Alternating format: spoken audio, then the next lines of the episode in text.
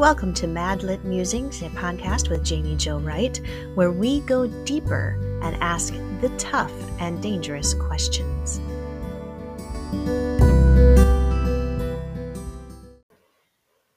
Today's episode is sponsored by Revell and Bethany House Publishers, which are divisions of Baker Publishing Group.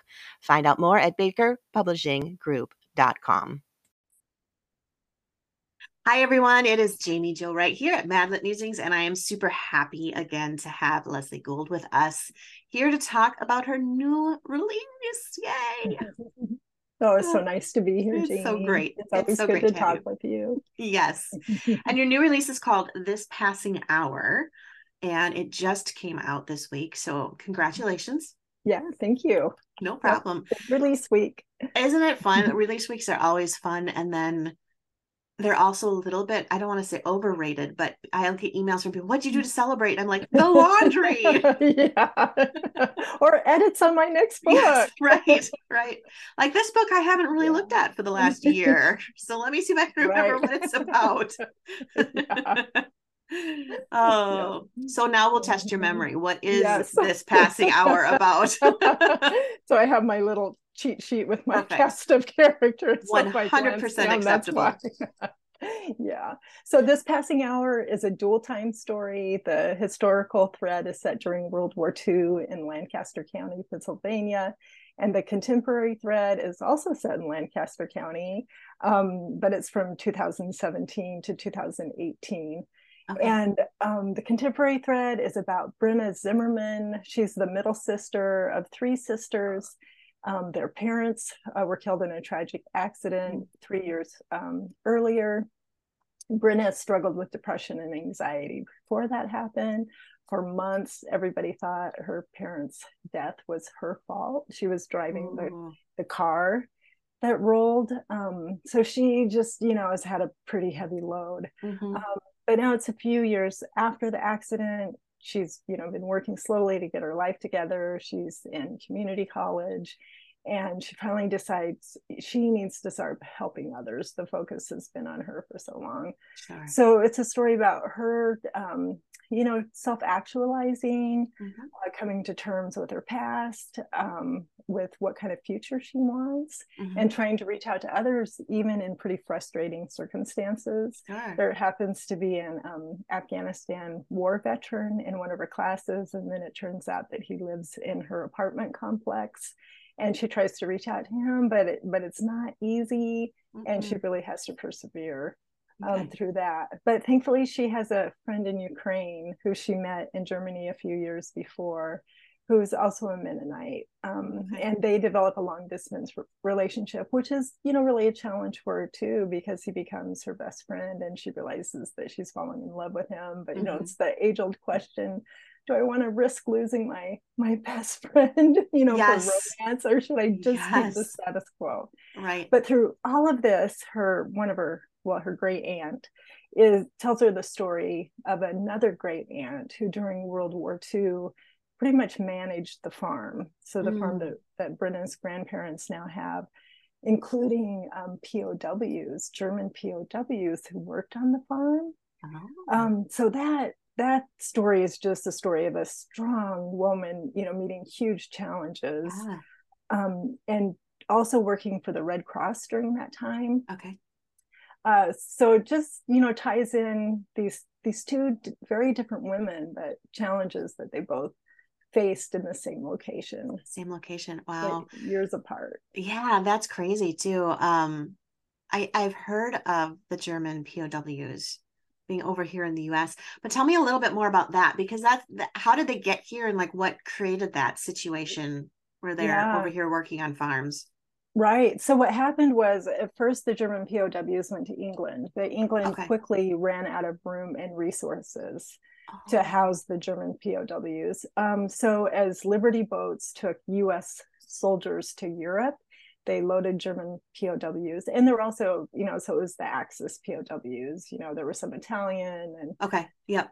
um, and some, you know, Japanese soldiers too. They ended up in the U.S. But so they loaded them on the Liberty boats from Europe, brought them to the U.S., and they had camps all over the U.S. And Right. the POWs worked. Um, they worked for the forestry department. They worked on farms. They worked in factories. Um, okay. Um, and over 400,000 German POWs ended up coming to the United States. Really? That was many? huge, huge amount. And yeah, and they um, you know, they were treated really well here, much better than American POWs were were treated in, you know, in Germany. Right, right. Over there, they were fed well, they were housed well, mm-hmm. all of that. Mm-hmm. Um, and overall it worked it worked out pretty well. The U.S., you know, really followed the Geneva Convention guidelines and mm-hmm. all of that.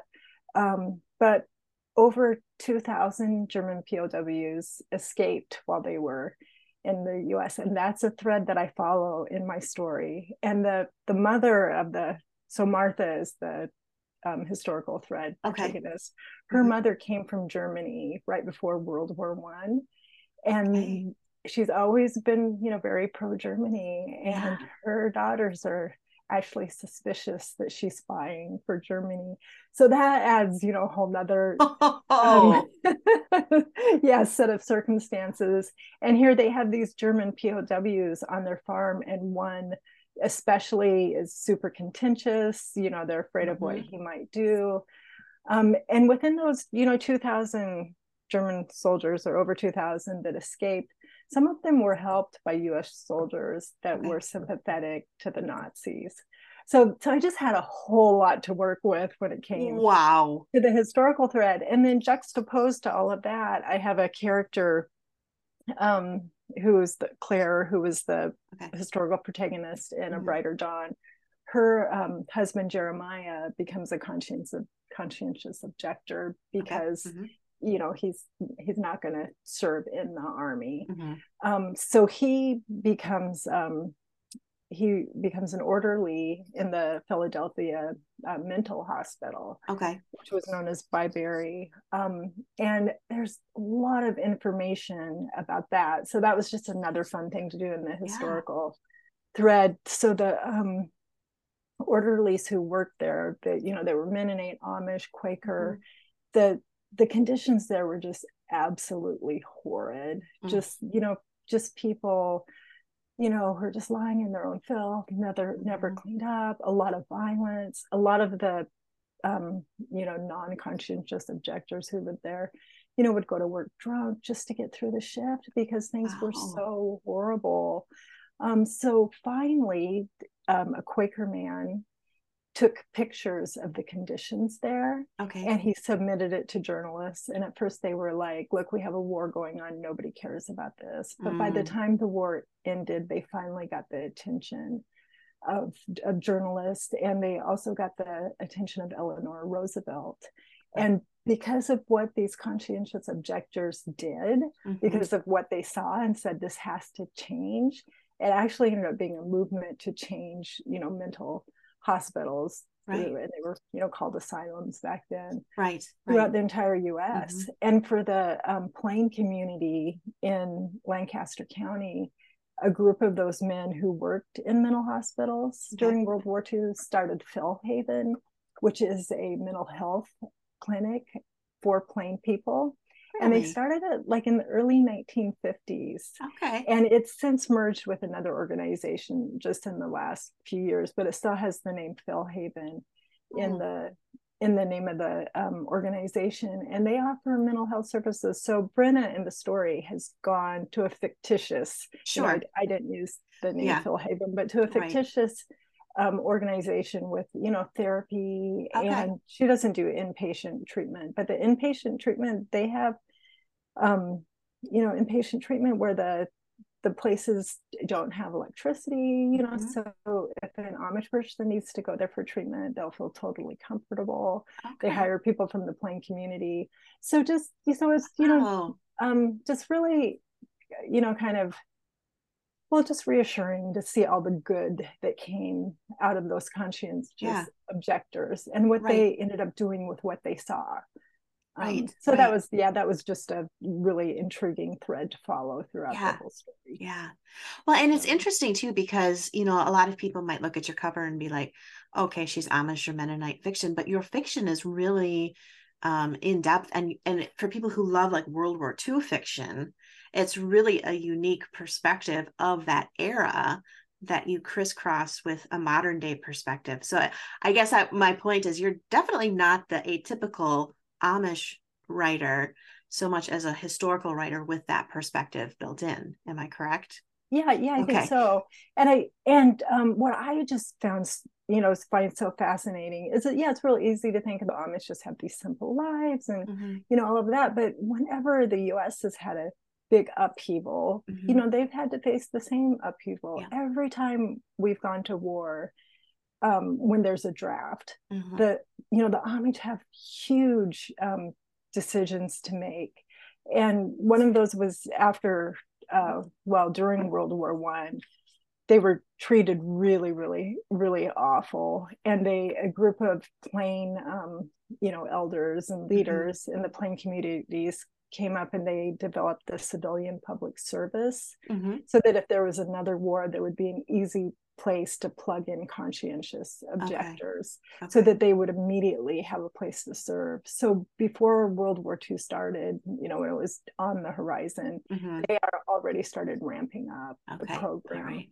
Because during World War One, you know, there were just a lot of people who were persecuted. They were treated really mm-hmm. badly, mm-hmm. and other wars like the Revolution Wars so, and the Civil War, um, plain people who didn't want to serve they either had to pay you know for someone else to serve oh, or wow. lots of them uh, during the revolutionary war quite a few uh, amish families moved to canada okay uh, and that's you know how some of the settlements up there started interesting so, okay. yeah and right. you know and other amish young men decided to serve you know mm-hmm. there are stories through you know through every war where mm-hmm. amish young men just chose to join the army or right. you know, but traditionally amish and mennonite are are uh, conscientious objectors because yes. they're i don't want to say they're anti-war but what's their stance mm, on, yeah. on that?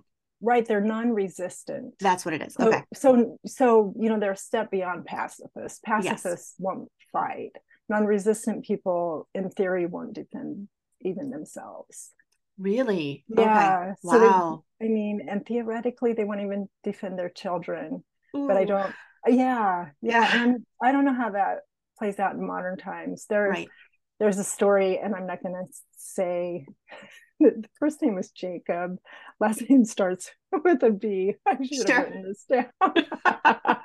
you know, this is from okay. research from a long, and there have been like fiction accounts written yeah. of this, and um, but a, a, family early in this, you know, Amish settlements in Pennsylvania, who the family was attacked by Indians or by mm-hmm. Native Americans, mm-hmm. and they didn't they didn't defend themselves. Wow. You know, two of the sons and the dad were captured. The mom mm. was killed. Wow. You know, so it's so it's definitely uh, well, and you know, early in the um, Anabaptist churches, like in mm-hmm. Switzerland when they were persecuted in the 1500s. Right. You know, there's there's a story of a man, an Amish man or an Anabaptist man escaping on the ice, and the law enforcement person chasing him fell into the ice, and he went back and pulled the man out and then the man arrested him oh my goodness which which is really like loving your enemy right oh that's the epitome of loving your enemy because yeah. your enemy yes. doesn't necessarily re- renew themselves into somebody nice yeah so there's you know there just are accounts of the true non-resistant right you know right. ideology mm-hmm. and how it has played out in history and so. now that's interesting too, because you have that viewpoint, and then you bring in German POWs onto their properties. And so, from one standpoint, I suppose they were good choices to have the POWs work with because they weren't necessarily going to be filled with animosity toward the German community. Am I correct? I'm I'm like I'm like thinking as I'm talking, going, hmm. yeah, I think for you know, I think there was just fear of what the German POWs might do, but mm-hmm. but you know, the truth was so many people so many young men were off at war or yeah and then even the conscientious objectors you know their young men were off serving other places too they were just really short on labor Interesting. you know they they and farms all over the us needed the labor and the mm-hmm. forest service needed the labor and right you know right. just to to get the crops done and mm-hmm. you know and and fight forest fires and all of that. And am I correct in in my knowledge that a lot of the German soldiers that were taken prisoner weren't equated to Nazis? Like a lot of them were pressed into service by the regime, but they weren't necessarily holding to the Heil Hitler elements of the German army. Am I correct? Right. Yeah, that's true. But in the POW camps, the okay. Nazi officers had a lot of power. Oh, they did. And okay. they did. And you know, at that point, um, a lot of the some of the POWs, you know, thought that that Hitler would be triumphant. I mm. mean, they and they okay. were so impressed with the landmass and the resources of the US. A lot mm. of mm-hmm. those officers really thought that, you know, there would be German fighter planes coming across the Atlantic soon attacking the US and the Third Reich would have all the resources of the US.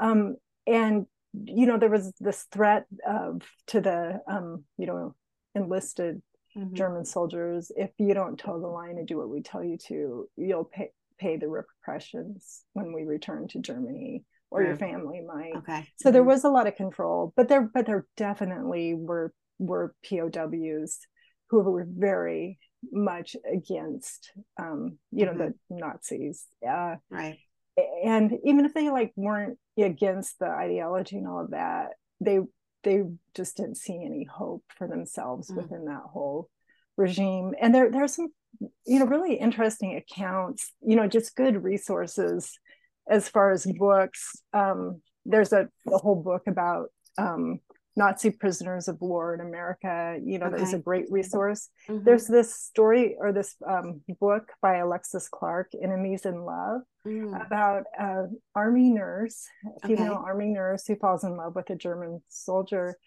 Totally wow. true story. Really? You know, so um, and you know, he he just he wanted to stay in the U.S. Mm-hmm. And there are lots of stories of um, POWs who went back to Germany and then were able to immigrate to the US. You okay. know, I mean, it took years, you know, sure. sometimes decades. Yeah. Um, but so a lot of those soldiers, right, just really fell in love with the US and, mm-hmm. you know, could see the the freedom that right. citizens had, and especially coming out of Nazi Germany. Mm-hmm. Um, you know, such a contrast yeah, yeah, between what life was like in the US right. and and what life was like in Germany. And then, you know, post-war Germany with right, you know, so Very many different. shortages mm-hmm. and mm-hmm. you know, um, just, you know, whole towns that had been half bombed, you know, cities yeah. that were yeah. Just decimated. Right. Um, right. Yeah. And that was one thing that the US definitely was able to avoid for the most part was the actual mm. war on our soil, which yes, is a complete for Pearl different... Harbor. Right. Oh, right. exactly. Mm-hmm. Oh, yeah. I mean, the you know just the devastation in yeah. Europe was yeah, yeah. Great. Wow. Wow. So demoralizing. So we've talked a lot about the historical aspect of your book. So let's move into the present day then. And how does that tie into the story that comes out within the present day as she's learning about her great aunt and these German POWs, etc.? Yeah. Yeah. So the really the tie-in is that you have these, you know, two women, all these decades apart, 70 years apart. Um, and you know, they they both feel like there are these expectations on them what they what they should be doing but okay. what they want to do is very different mm-hmm. and you know how do you break away from those expectations um, and then what if those expectations you know include uh, being there for family members you know how you know what what what's your responsibility yeah. it, between your hopes for your future and your responsibility to your family those are so huge they, questions. Yeah, yeah. So they both have to grapple with that. And, yeah.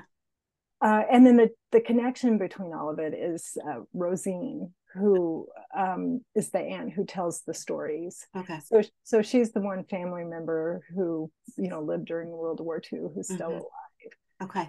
And she just acts as a bridge, and it's you know it's all of her memories. Mm-hmm. Um, it's just uh, the whole idea with the Amish Memories series is how much the memories of our ancestors affect us and mm. affect the decisions that we make. And it it's not even so much, you know, how do their actions of the past affect us? Because I mean, we we only hear the stories from the past from their point of view. Right. so right. They can be very curated stories. Yes.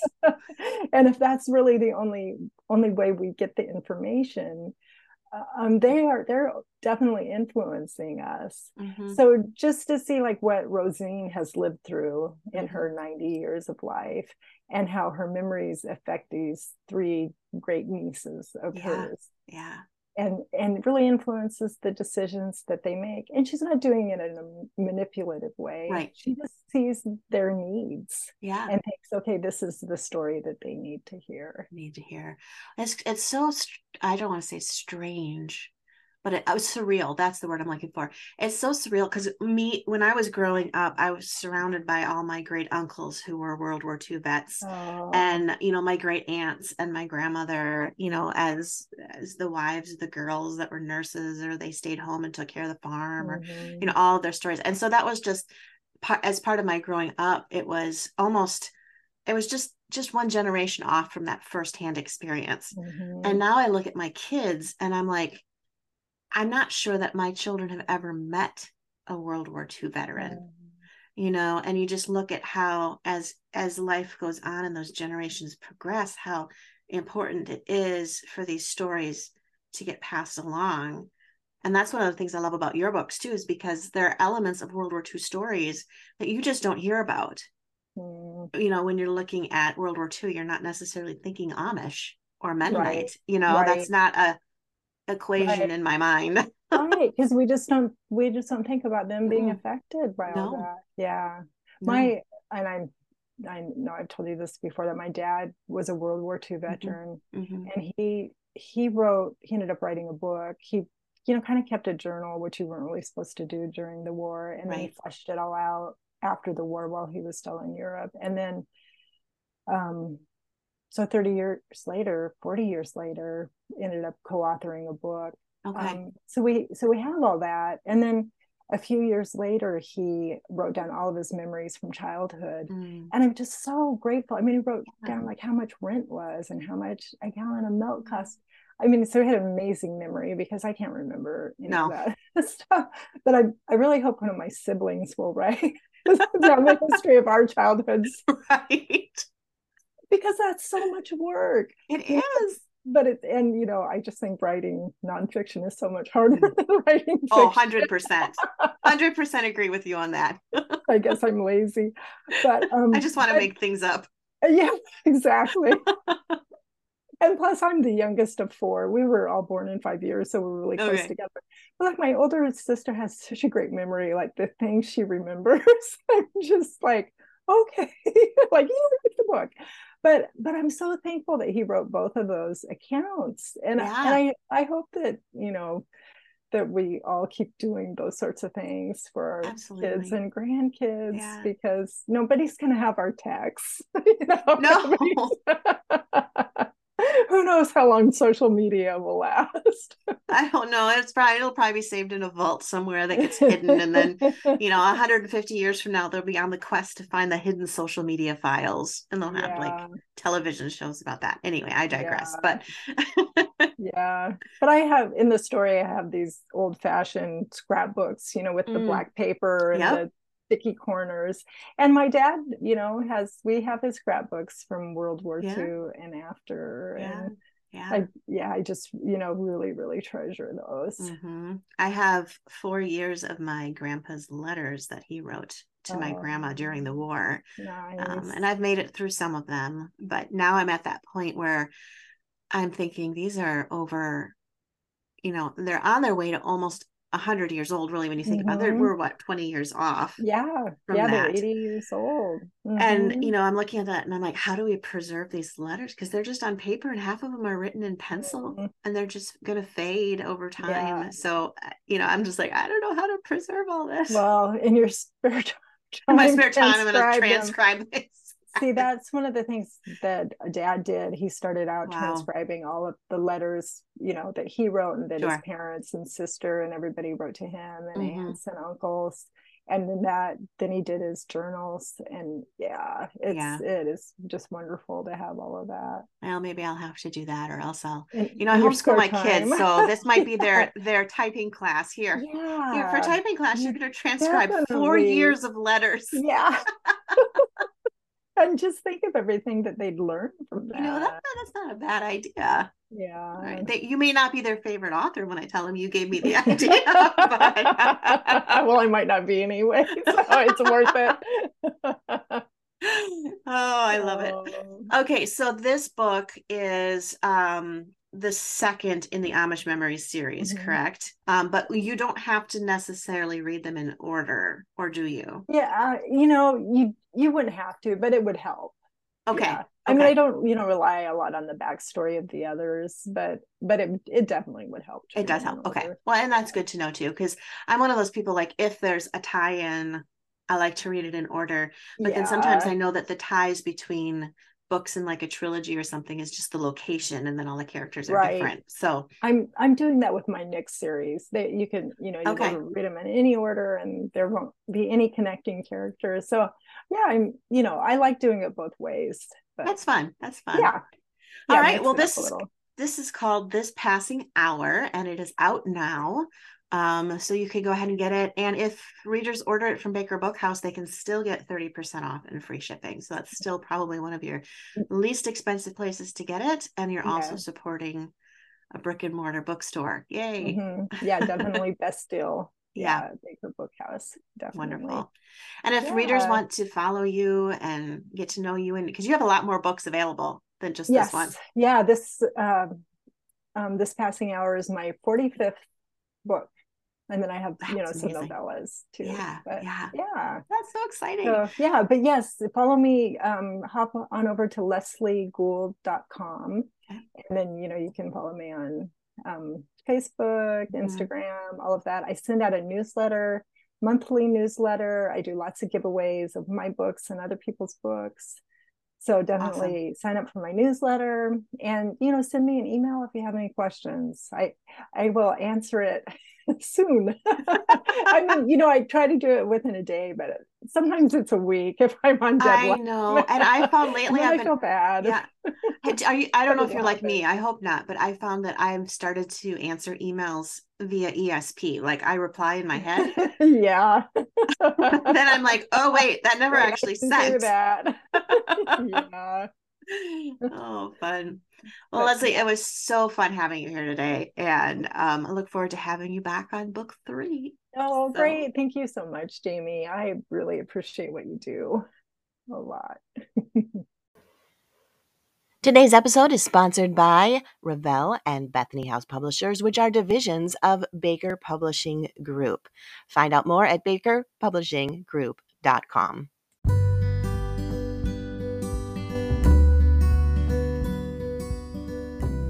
Thank you for listening to Madlit Musings. You can find out more information about Madlit and all that it has to offer at madlitmentoring.com.